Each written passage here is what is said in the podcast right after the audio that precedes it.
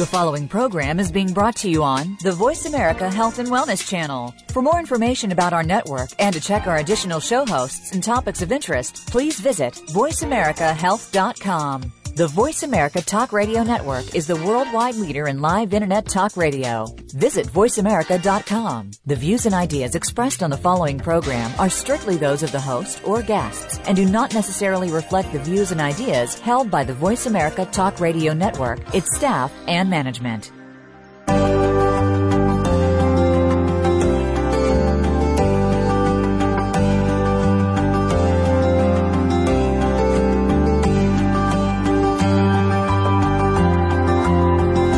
Welcome to Navigating the Cancer Maze with Grace Gawler. Dealing with cancer is by no means easy to handle, but our program aims to make it easier through knowledge. Whether you've been recently diagnosed, are going through treatment right now, or are a survivor, our program will have points that you should hear. And by sharing our stories together, we'll make it truly a life changing experience that you don't have to go through alone. Now, here is your host, Grace Gawler. Welcome to another episode of Navigating the Cancer Maze. I'm your host, Grace Gawler, and today we have with us Dr. John Singh, who is a vascular surgeon from the Gold Coast in Australia. Uh, welcome to the program, John. Thank you, Grace. Uh, can you tell us a little bit about yourself, uh, John? Uh, you're a vascular surgeon. What does that entail? Uh, here in Australia, vascular surgeons, uh, or cardiovascular surgeons divided into two groups. In the US, cardiovascular surgeons do cardiac surgery and peripheral vascular surgery. Here in Australia, cardiac surgeons do hearts and vascular surgeons do the peripheral vascular work, which means essentially carotid artery disease and stroke prevention, abdominal arteries, uh, aortic aneurysms or obstructions, and leg arteries, and very occasionally uh, emboli that go to the arms. The other part of vascular surgery is probably some of us do some varicose veins as well. uh, probably the simpler of things. that's the stress free part of vascular surgery. Uh, how long have you been a, a, vascular surgeon? What sort of changes have you seen too in the years since you have been a vascular surgeon? Uh, I came here to the Gold Coast basically to establish vascular surgery in 1983. So I've been here since 1983, which is 30 years now. Uh, in those days, uh, I was basically the only person here. Uh, there are now seven vascular surgeons on the Gold Coast, uh, so uh, it is fairly well serviced with vascular surgeons. Um, technology has advanced greatly, and probably the biggest change has been the introduction of endovascular surgery, which is basically ballooning arteries and putting stents in them to either reopen them or widen them when they've been narrowed. Uh, it has its place, but I think personally it's a little bit overdone in that its long term uh, patency rates are not as good as one hoped.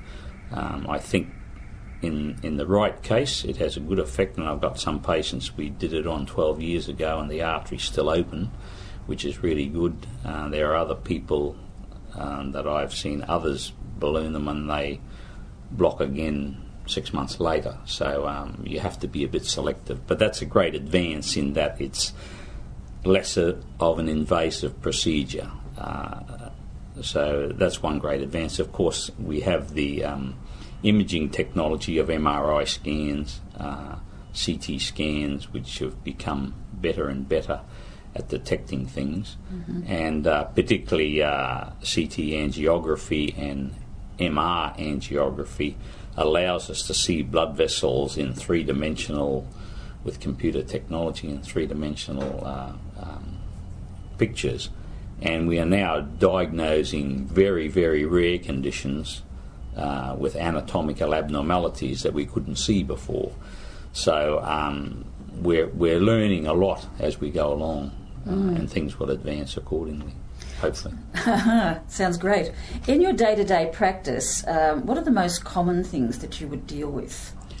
Well, from my point of view, um, 75% of my work is cerebrovascular disease, people who've had strokes or are having mini strokes, the so called transient ischemic attacks, where they either lose the sight in an eye from little bits of cholesterol breaking off and going to their um, retinal vessels, or it goes to their brain and they either have a mini stroke or a, a, a bigger stroke.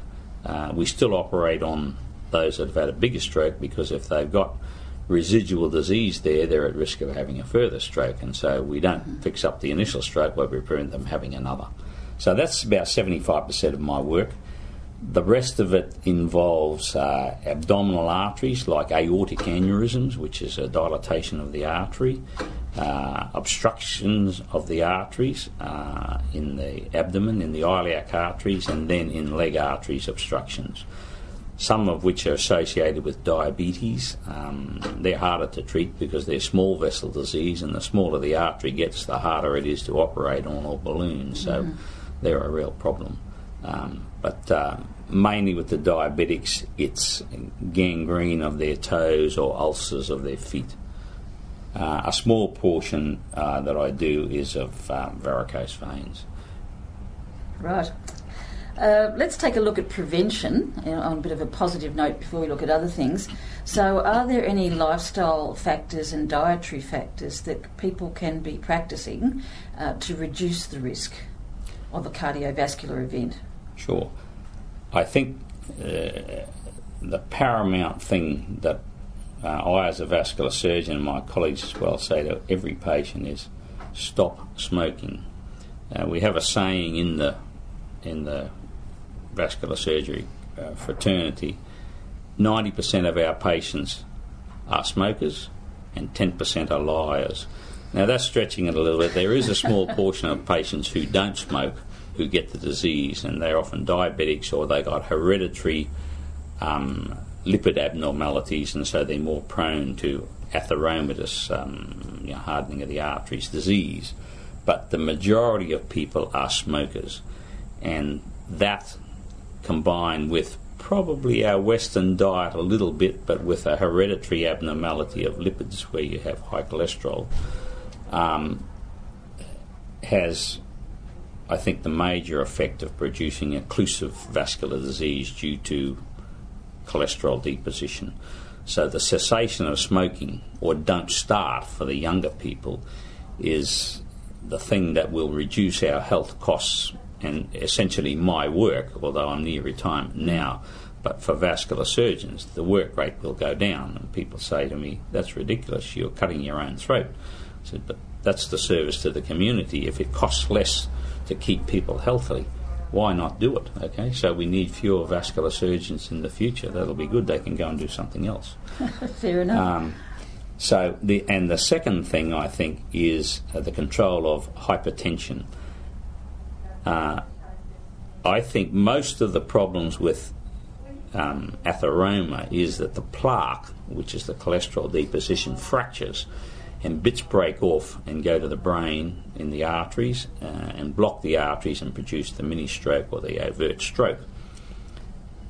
And I've noticed a large number of people, and my series uh, is, which I'm about to publish, is about two and a half thousand carotid endarterectomies which I think is arguably the largest series in Australia, personal series that is, where I've done all of them myself. And the majority of people have got plaque ulceration and plaque fracture. And the way it must fracture is that the artery stretches with each contraction of the heart.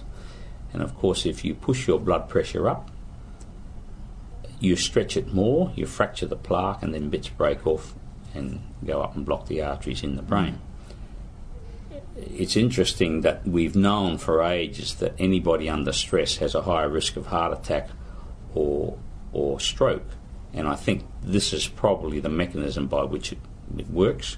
Um, we used to say people who have a big meal, jump under a cold shower, um, walk up a hill, or go running, they have heart attacks in those instances. Recently, I've had a whole number of people and, and, a classical example is a guy sitting at a computer and he has a stroke at his computer. And I said, What were you doing? He said, I was watching the share market just after the global financial crisis. And I said, and you think your blood pressure went up? He says every minute because it was looking worse and worse by the minute, and he was going to lose more and more money, and his blood pressure went up. I think he probably fractured the plaque, and a bit broke off. Fortunately, it was only a small bit, so we cleaned the artery out, and he's okay. But I've warned him, and I warn everybody to keep your blood pressure low.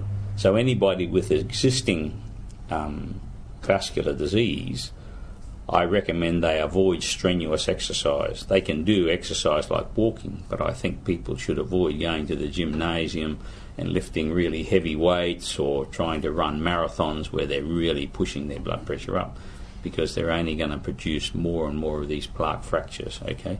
Mm. So moderate exercise, okay? I've got a few um, people who refuse to accept it, particularly men of my age who want to still look macho and want to go to the gym and pump the iron. And I've said to them, You've had one mini stroke, you've got a bit of disease on the other side. Um, you know, and they basically said, "Well, clean out the other side as well, and then I can go." I said, "No, but you'll have it in your heart arteries as well, or elsewhere, and you can produce a problem." You know? So one can but advise. True enough. True enough. Um, there's a couple of interesting things you've touched on there, which we'll, we'll um, also go back to as we move on. I want to ask you about calcium supplements. Uh, this has been in the news a lot lately. It's been in the medical journals uh, in December and, um, and, January of this year. Um, so, what's your opinion on calcium supplements in terms of excess and what should people do? Well, uh, it's interesting that you say that. I know of no um, good evidence um, that supports cap- calcium supplements reducing um, arterial disease or vascular disease. Okay? As time goes by, we may find some evidence for that. Mm.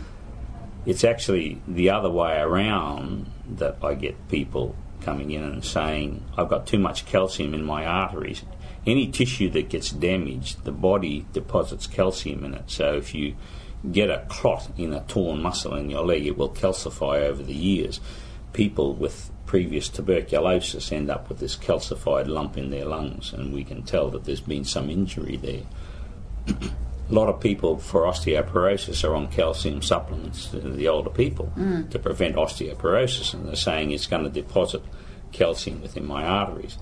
And I could possibly envisage that if you've got excess calcium by taking supplements, you might get increased deposition of calcium.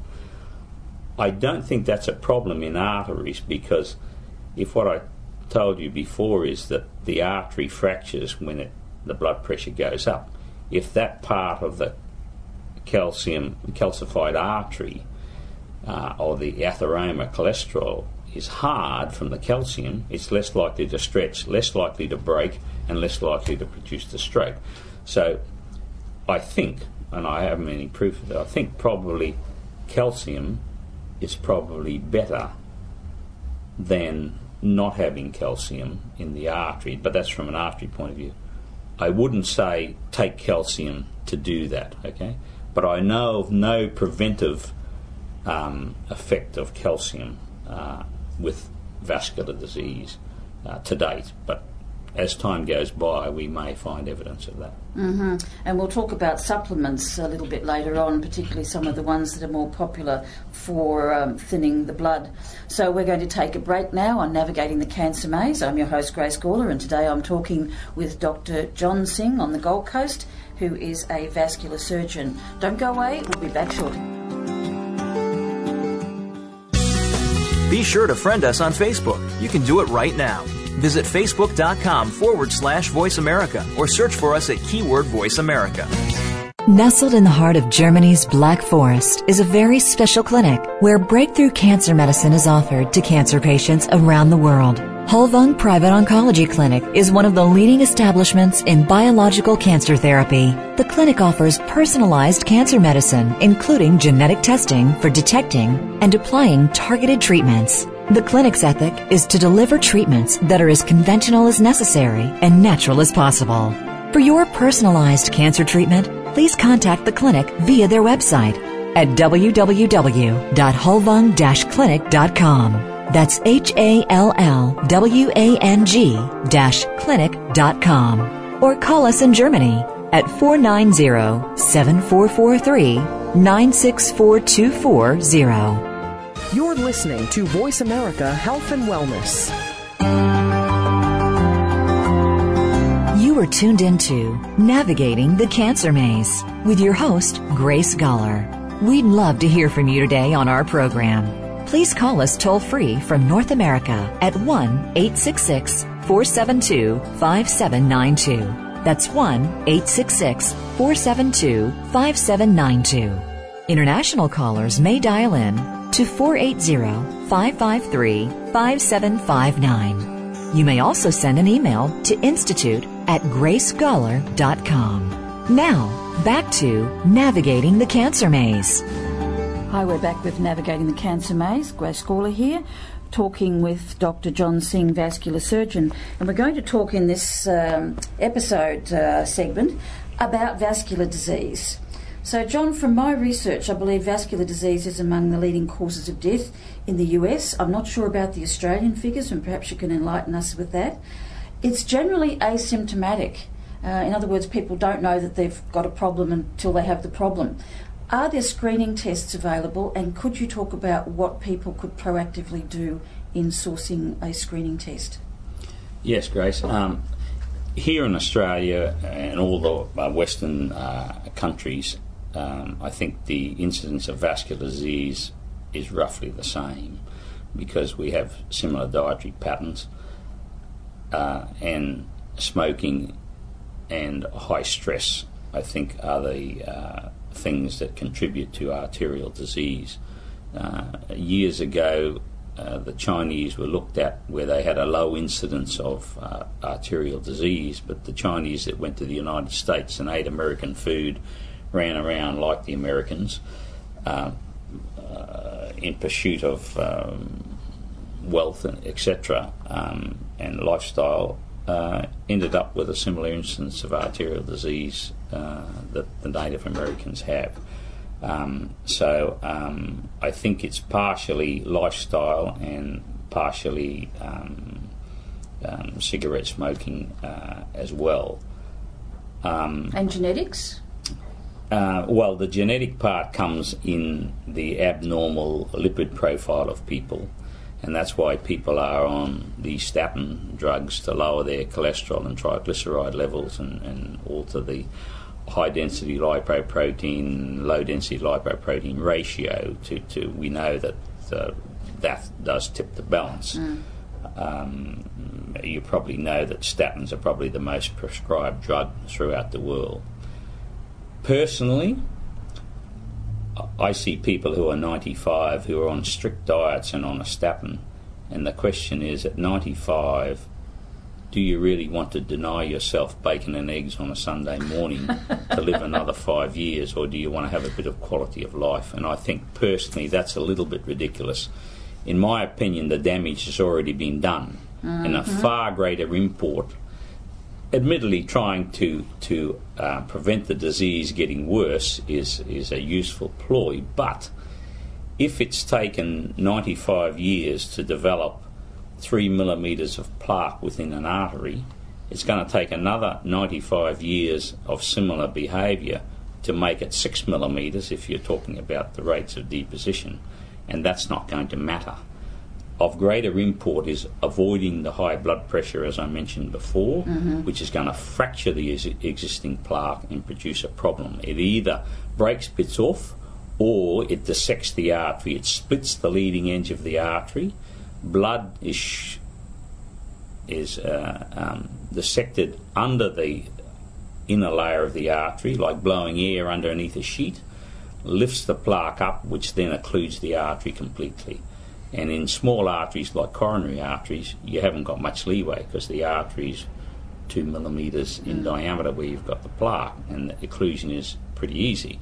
In a carotid artery, the carotid bulb is about um, 8 to 10 millimetres in diameter.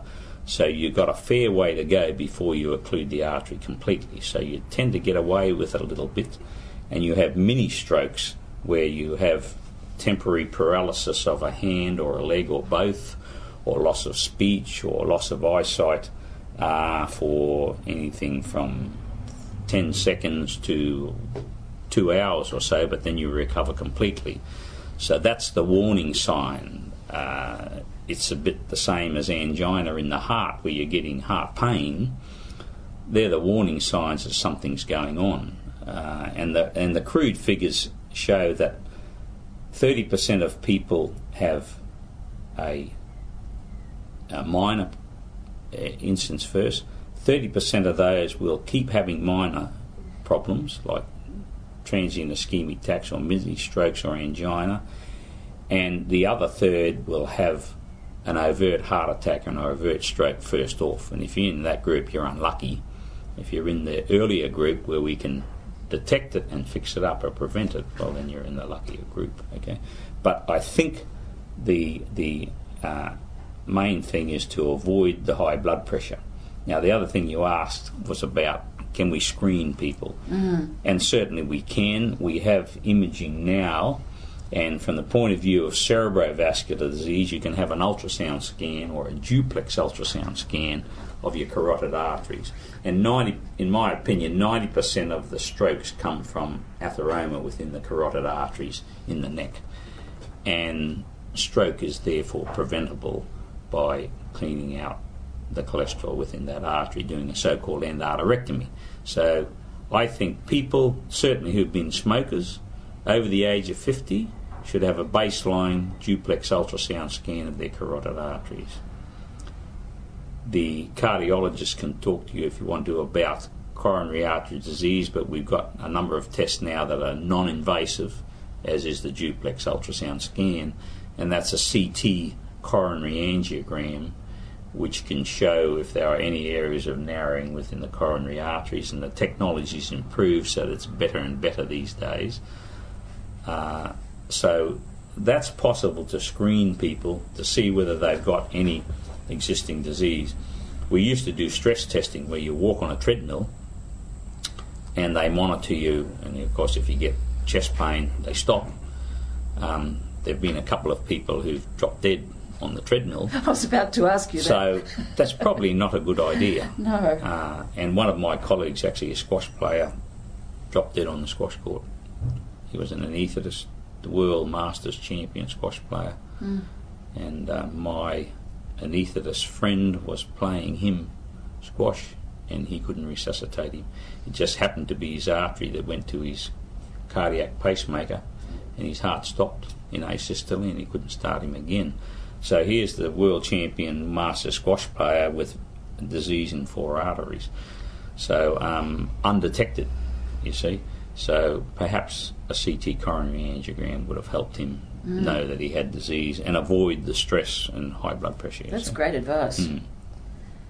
Any other blood tests or anything that can be done, um, it's particularly if you've got a family member who's had a um, cardiovascular event? Sure. Everybody these days, I think, uh, certainly in the, in the Western world, has a uh, lipid profile done.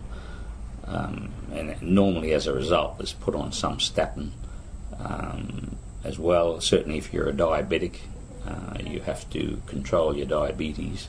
So you have the blood test for your lipid profile, and uh, you can have that attended to. Certainly, if you're young, you need to have it treated. Uh, I question whether, if you're really old, whether it's worthwhile treating it as well. I think the avoidance of further smoking, which is prothrombotic, and avoidance of severe exercise, which is going to fracture any plaque and produce a complication, is far more important. Okay. Uh, you've mentioned stroke a few times. Um, in my figures in doing research for the program, I found out that 137,000 people die annually from this in the US.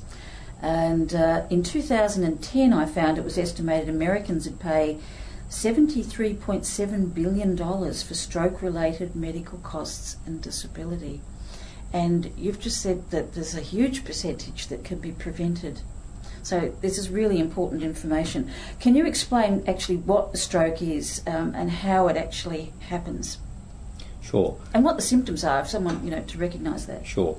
Um, stroke is blockage of an artery uh, in the brain which causes cuts off the circulation to that part of the brain. If you cut off the circulation to any tissue, it dies essentially. Uh, there's a a um, colloquial term here. They call it brain attack as against heart attack, and it's exactly the same mechanism. The heart artery blocks, cuts off the circulation to a portion of the heart. The bigger the area that's affected, the worse it is, and the same with the brain. The smaller the area that's affected, you may recover uh, from it. If it's a big area, you end up with a permanent disability. Now, it affects essentially um, three parts of the brain that really present. One is, uh, we'll start at the top, uh, the eyesight, and it can affect either the back part of the brain, the occipital lobes, which affect your eyesight. So they're the vertebral arteries that are affected that supply the back part of your brain. And essentially, if it affects one side of your brain, you lose the vision or you get visual hallucinations on the opposite side of that because there's crossover. Mm-hmm. So uh, we call it homonymous hemianopia. You lose half your vision. So if somebody gets those symptoms where they lose the vision on the right side or the left side, we know exactly where where the problem is. The next one is if bits break off the carotid artery in the neck, cholesterol breaks off, goes and blocks the retinal artery, the central retinal artery, you lose the vision in the eye completely. If you're lucky enough and the, the embolus fragments and then moves out into the peripheral vessels of your retina, you'll regain your macular sight, which is the central vision. But if an ophthalmologist looks in your eye, he'll see the little crystals of cholesterol in the peripheral vessels. And we then know that your problem is embolism of atheroma. We call it atheroembolism. And we go chasing where it's coming from, and of course, prevent it by cleaning out the artery. Now, some people in the past have been treating the degree of stenosis or narrowing within the artery by putting a stent in and widening the artery and unfortunately, a, a large number of those, by putting a balloon in and stretching it, they fractured the plaque even more. And when they've put the balloon, pulled the balloon out, and let the blood flow again, there's been a massive embolisation, and people have lost their sight completely, or a bit has gone to their brain, and they've had a stroke.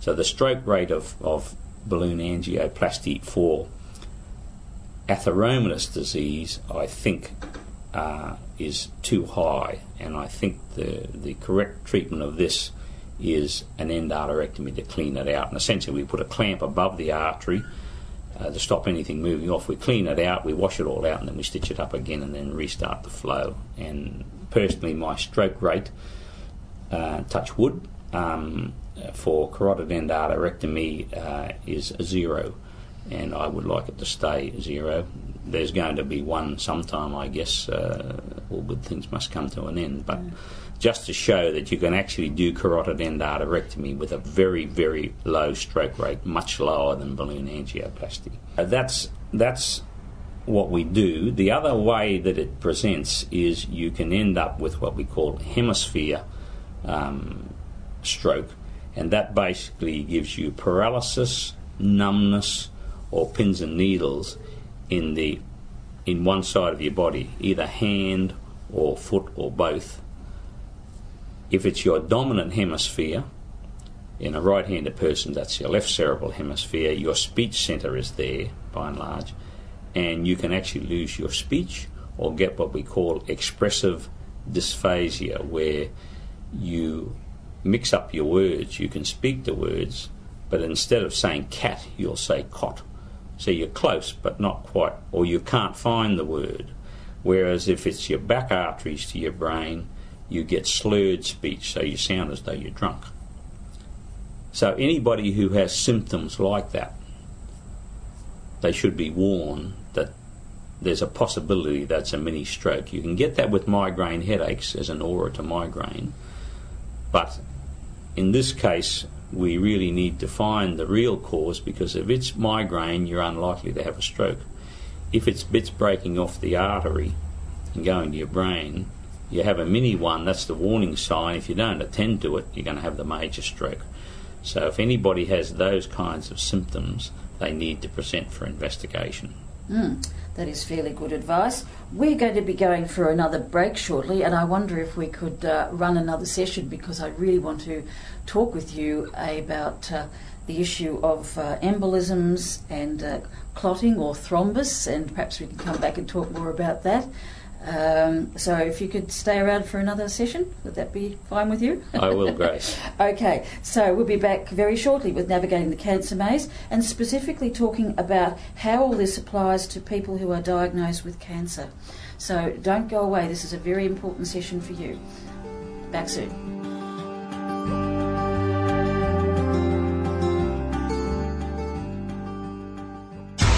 Find out which guests are being featured this week. Read our network press releases and read the blog posts from your favorite hosts. Go to iradioblog.com today, powered by the Voice America Talk Radio Network. Nestled in the heart of Germany's Black Forest is a very special clinic where breakthrough cancer medicine is offered to cancer patients around the world. Hallwang Private Oncology Clinic is one of the leading establishments in biological cancer therapy. The clinic offers personalized cancer medicine, including genetic testing for detecting and applying targeted treatments. The clinic's ethic is to deliver treatments that are as conventional as necessary and natural as possible. For your personalized cancer treatment, please contact the clinic via their website at www.hallwang-clinic.com. That's H A L L W A N G dash clinic.com. Or call us in Germany at 490 7443 96424. Step into a healthier you. Voice America Health and Wellness.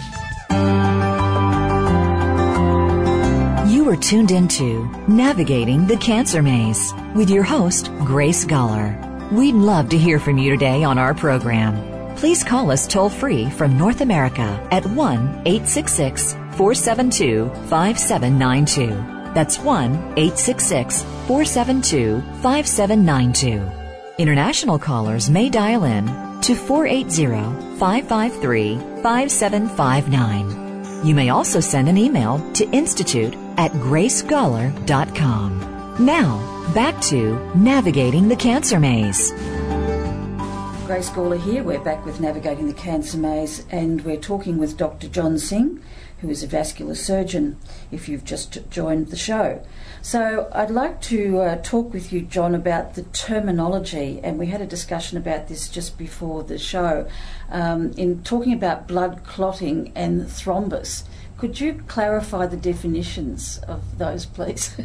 sure, Grace. This is a little bit of nitpicking on my behalf, but a clot refers to blood that has coagulated outside of a blood vessel. If it occurs inside of a blood vessel, such as a vein or an artery, it's called a thrombus. But to the layperson, uh, it's a clot, and uh, I guess that's okay as long as we know what we're dealing with. When the thrombus breaks off and it moves somewhere, it's called embolism. So if it comes out of a vein it has to go back to the heart. It then has to go through the lungs, which is a filter, and so it catches in the lung because it can't get through the small uh, capillaries of the lung, and that's called pulmonary embolism. If it breaks off from the left atrium of the heart or within the ventricle and goes through the arteries, it can either go up to the brain down to one of the arm arteries, uh, down to the leg arteries, that's peripheral arterial embolism. Mm-hmm. So um, the thrombus can either come from a vein and embolize to the lungs, or it can embolize to the arteries. Now, the only other thing is if you've got the so called hole in your heart with a communication between the right heart and the left heart, it could come out of the vein go across the hole into the left side of the heart and then embolize down, sorry, up an artery or down an artery, and you can actually get what we call paradoxical embolism, where it's come from a vein but it ends up in an artery bypassing right. the lungs. Mm-hmm. So, with our um, improved imaging of late, we can detect those things, and the cardiologist close the hole in the heart or, or the, the so called septal defect and uh, prevent that happening. It's very uh, if it impressive. has happened. Yeah, that you can identify that these days. It's great. Um, in my research, also, and one one of the reasons I wanted to have you on the show today is working with cancer patients over a long period of time. We're seeing a lot of cancer patients uh, actually die from embolisms, pulmonary embolisms, or from a thrombus somewhere, particularly associated with DVT and particularly associated with uh, flying, whether it's been for a holiday or whether it's been for treatment. So I'd really like to be able to address this. Um, and perhaps we could start if you could describe, you've done it a little bit already, what a pulmonary embolism is. Um, and DVT. So, how do these clots form, and why do cancer patients have uh, seven times the risk of clotting? Sure. Or Um, getting a thrombus, to be yes, accurate. Yeah. I'm not certain whether we've worked out the exact mechanism of why cancer patients have the increased risk, but the fact is they do. We've known this for a long while. Um, one of the possible reasons is that if the body suffers any kind of injury, such as uh, a surgical operation, patients are more prone to a thrombosis post-operatively, and it's probably something to do with the inflammatory response to injury, and um, one could expect the same kind of response with an insult such as a cancer.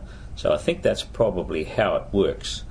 It seems to be worse, and I don't have actually proof for this in figures statistically, but the worse the cancer is, such as people with multiple uh, metastases, uh, they seem to present with um, worse deep venous thrombosis than do people with early cancer. And I'm not certain whether that's related to the cancer or just because they are more infirm and they are less mobile. So that's the first thing as associated with cancer. The other thing associated with cancer is that these people are having multiple treatments.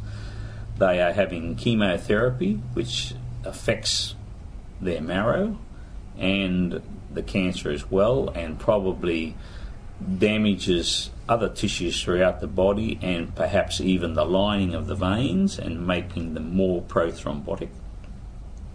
They are having surgical procedures where they're lying on an operating table for anywhere between one and three, four hours or so. So there's immobilization. If they're infirm and they're lying in bed with pain and having treatment, they are immobile again. So all of these things are prothrombotic, make you prone to getting a deep venous thrombosis. Probably the commonest site is in the veins of the calf muscles and uh, particularly the back of the calf uh, in the so-called soleus muscle, there are huge veins called sinusoids. They're bigger than ordinary veins, and if you are immobilized, or the flow of blood through these veins is stopped either by compression from outside or by dependency of the leg or lack of movement or contracting of these muscles to milk the blood out, a bit like milking a cow um, well, then you're more prone to thrombosis, and hence the sitting in a particularly um, economy class in an aeroplane for a long period with your legs hanging down and not contracting these muscles, you're prone to thrombus forming. So you get a deep venous thrombosis. Uh, two things happen either the thrombus propagates up the leg as it blocks in the calf, and you can get it propagating all the way up uh, basically to your umbilicus into the iliac vein, where it tends to stop because the f- flow coming through the other side artery, uh, uh, sorry, other side vein will keep the blood flowing, and so it doesn't progress into the big vein in the abdomen called the inferior vena cava. Uh, although that sometimes does happen if you've got a multiple um, things, in which case the patient ends up with both legs swollen because the venous outflow is, is obstructed. Uh, so the same thing happens if you lie on an operating table with your legs, sorry, your calves resting on the operating table for a long period. It's compressing the vein and the blood can't flow, and so you get a thrombus. Um, as I say, flying on an aeroplane, if people are going on a long flight, uh, particularly if you've got cancer or you've got hereditary tendency to thrombosis, um, which is something that needs to be uh, investigated, uh, in my opinion, in all cancer patients to detect whether they have a predisposition to thrombosis. And if on top of that you've got cancer and you're immobilised, you're really pushing your luck if you don't take some precaution or preventative measure to stop it. Um, John, what's the impact of the pressurised cabin when people actually walk onto a, a, plane? They sit down and the cabin the cabin is pressurised. What's actually happening in the body at that point? Because that's another aspect to this, isn't it? Apart from just sitting still. Yes, Grace. Uh, you're actually the cabin is depressurised. I'm sorry, It's- depressurised, It's, yeah. it's pressurised to twelve thousand feet. Yeah. Uh, if it was if it was depressurised anymore, you would be short of breath. You wouldn't get enough oxygen. So it's depressurised a little bit. Uh, as far as I know, uh, it doesn't have any effect upon deep venous thrombosis or the venous system. There's possibly some effect in that the external pressure is less, but if your heart is pumping adequately, excuse me, and you don't have any venous obstruction, there shouldn't be a great effect in the, from the point of view of being prothrombotic. Uh, I think the major thing is that being on an aeroplane and being immobilised, particularly if you're in the middle seat in economy class, it's a bit hard to move around. And so you've got to do some exercise to contract those calf veins, uh, calf muscles, and compress those calf veins, keep the blood moving, and prevent a thrombosis. Yes, now, again, before the uh, show today, you gave me a demonstration of uh, that. Would you be able to explain that in some way, uh, what people can do? Because we've got all the exercises that people can do on the flight, it's, it's there in front of you, and they explain it. Um, but what would you suggest? What exercising? Sure, Grace. Is I know on the airlines they tell um, uh, travellers to um, sitting down to uh, move their feet up and down at the ankle, the so-called dorsiflex and plantar flex, and that does plantar flexion, pushing your foot downwards, does contract your calf muscles because that's the muscle that actually pushes your foot down, pulls on your Achilles tendon and pushes your foot down. I tend to err on the side of caution, and the best way of of contracting this muscle to its maximum is to lift a weight. And you can't carry weights on an aeroplane, but you lift your own body weight. So what I suggest to to people, uh, to everybody, and I do it myself, uh, is to stand up and stand on your toes, up and down. Lift your heel off the ground. That way, you're lifting your own body weight. Depending upon what you weigh, if you weigh 150 kilograms, you're lifting 150 kilograms. If you weigh 70 kilograms, you're only lifting 70 kilograms. But that way, you're contracting this calf muscle to its maximum. You squeeze these venous sinusoids and you milk the blood out of them. If you keep the blood flowing, it's far less likely that you're going to get a thrombosis. I recommend people do it every half hour, and even if you're in economy class and you're locked in a seat, you can stand up in the seat and do it every half hour. Yeah, great advice. So, um, other things that people can do, uh, John, we've uh, we're talking about stockings, you and I earlier, and the need to get proper um, fitting for any hose that you're wearing on the flight. Could you enlarge upon that? Sure, Grace.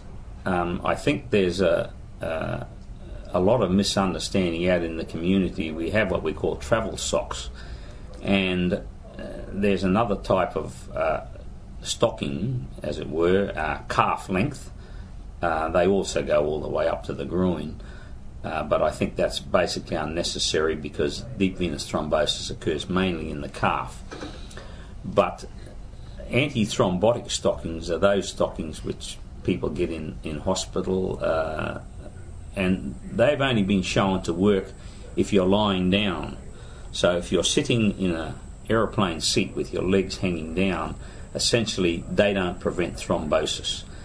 Um, there are many grades of stocking, and they go up to what we call class 4, which has 50 to 60 millimeters compression.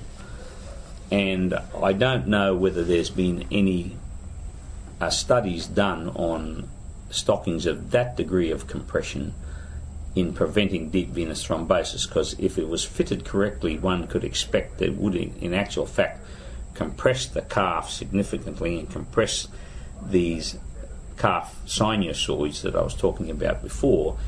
And although they mightn't occlude them completely, which one doesn't want to do, because as I said before, if you compress a vein and you occlude it below this, you're going to develop a thrombus, and then as soon as you release the compression, uh, it may propagate upwards. Yeah. But the stockings that are prescribed as travel socks, in my opinion, only stop swelling of your legs. They don't stop you getting a thrombosis. So you need to do the exercises, and if you're at high risk, take other prophylactic measures such as anti-platelet medication such as aspirin or the so-called clopidogrel, or you take heparin-like products like Clexane or Fragmin as an injection to prevent thrombosis. Mm-hmm. Is there a recommended safe dose for taking aspirin? And how long before you fly do you need to take aspirin if you're specifically using it for the flight? Sure. As an antithrombotic effect or antiplatelet effect, you only need 75 milligrams of aspirin a day uh, to get uh, a good antiplatelet effect. Um, the other drug, clopidogrel, is much stronger, much more efficacious as an antiplatelet drug, and in actual fact, uh, its dose is a 75 milligram tablet. And uh, so it's, it's a little bit of, for want of a better term, overkill from an antiplatelet effect. Uh, but if you're taking that as well, that should be enough. I, I tell patients to take if they can get it, aspirin comes in a 100 milligram size, so they take 100 milligrams. If they can't find uh, 100 milligram aspirin, they break a 300 milligram tablet in half and take half of one. Uh, or if they can't break it in half, they take the whole aspirin. One aspirin a day is not going to hurt anybody. It will make you prone to a little bit of bleeding, so if you cut yourself shaving, or, or you know, men shaving their neck, or women shaving their legs, uh, it might bleed for a little bit longer, but you just put a bit of pressure over it and eventually it will stop. Okay. Um, should people continue that when they um, get back from their flight and for how long? Sure. As far as we know, you can be prone to thrombosis for up to 10 days after a long period of immobilisation. So, what I recommend patients do is they start the antiplatelet therapy, be it aspirin, clopidogrel, or the injections the day before, and they continue it for 10 days after the flight. So that means on the return flight as well. So if they're only going to be away for five days, they basically take it the day before they go away and they continue it for 10 days after they've gotten back. Great. Okay, we've come to the end of our time, so I'd like to thank you very much for being so generous with your time today. And I'm sure everybody who's listening to this episode of Navigating the Cancer Maze is going to be very grateful to you. So thank you very much, John Singh. Thank you, Grace, for having me. Follow us on Twitter at VoiceAmericaTRN. Get the lowdown on guests, new shows, and your favorites. That's VoiceAmericaTRN. Nestled in the heart of Germany's Black Forest is a very special clinic where breakthrough cancer medicine is offered to cancer patients around the world. Hallwang Private Oncology Clinic is one of the leading establishments in biological cancer therapy. The clinic offers personalized cancer medicine, including genetic testing for detecting and applying targeted treatments. The clinic's ethic is to deliver treatments that are as conventional as necessary and natural as possible. For your personalized cancer treatment, please contact the clinic via their website at www.hallwang-clinic.com. That's H A L L W A N G clinic.com. Or call us in Germany at 490 7443 96424 follow us on Twitter at VoiceAmericaTRN. Get the lowdown on guests, new shows, and your favorites. That's VoiceAmericaTRN. You are tuned into Navigating the Cancer Maze with your host, Grace Gawler. We'd love to hear from you today on our program. Please call us toll free from North America at 1 866 472 5792. That's 1 866 472 5792. International callers may dial in to 480 553 5759. You may also send an email to institute at gracegawler.com. Now, back to navigating the cancer maze. Hello, Grace Gawler here, and we're back with the maze. Um, I am sure that you found that interview with Dr. John Singh, vascular surgeon, of uh, great help. I think it's one you should bookmark. It's it's one that people should perhaps listen to a few times because the information that uh, Dr. Singh presented to us, I think, is really life saving, and. Uh, the educational part, so particularly for flying, whether you're a cancer patient or whether you're someone who is quite well and you don't think that you um, have a blood clotting problem, this seems to be an area which has been very um, unaddressed in many ways. Uh, at the end of the show, I'm going to give you uh, folks for the USA a really excellent resource that I came across and uh, you'll be able to find out information not only if you're a well person wanting to enhance your vascular um, care and uh, practice prevention, but also if you're a cancer patient.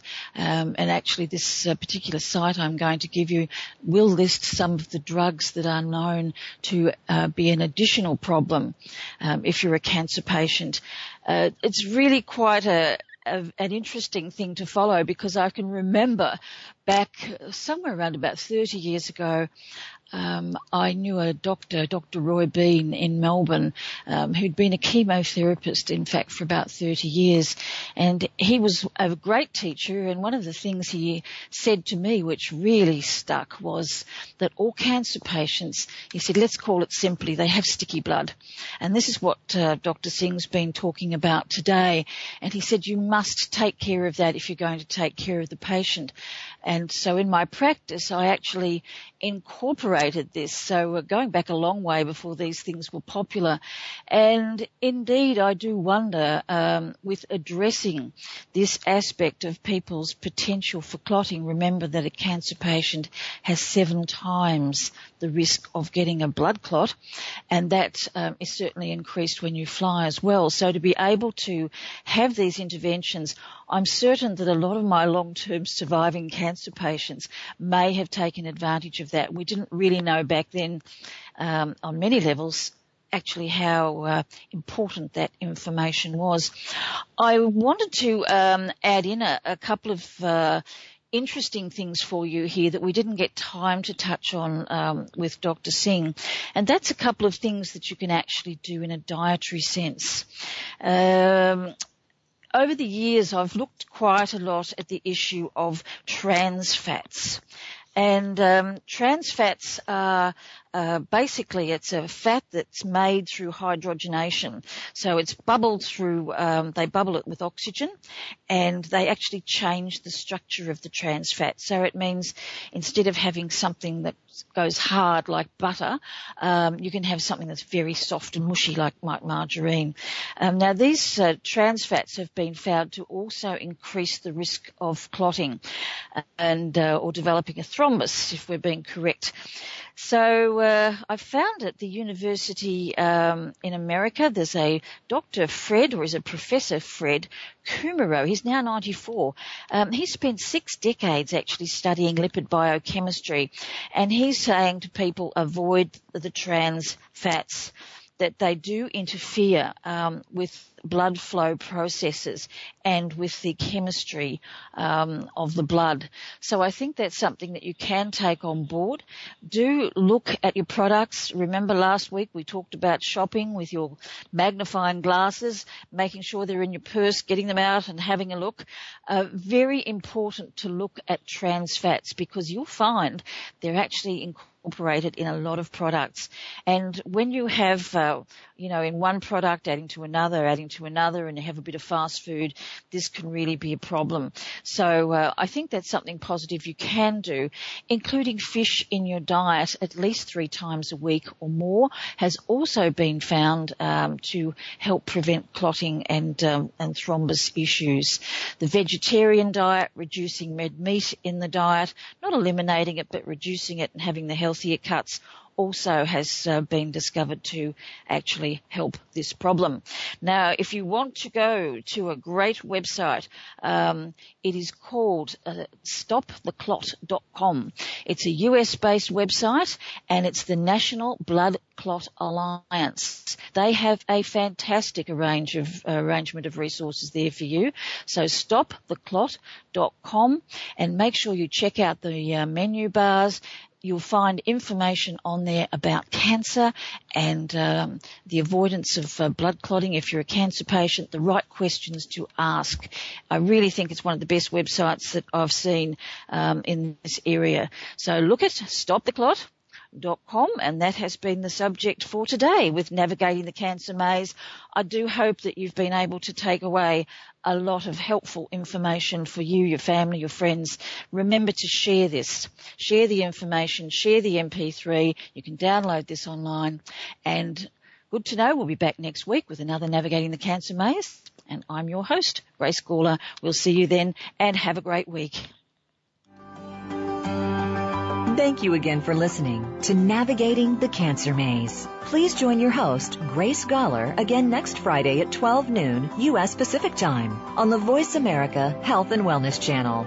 Remember, cancer is not something you have to face alone.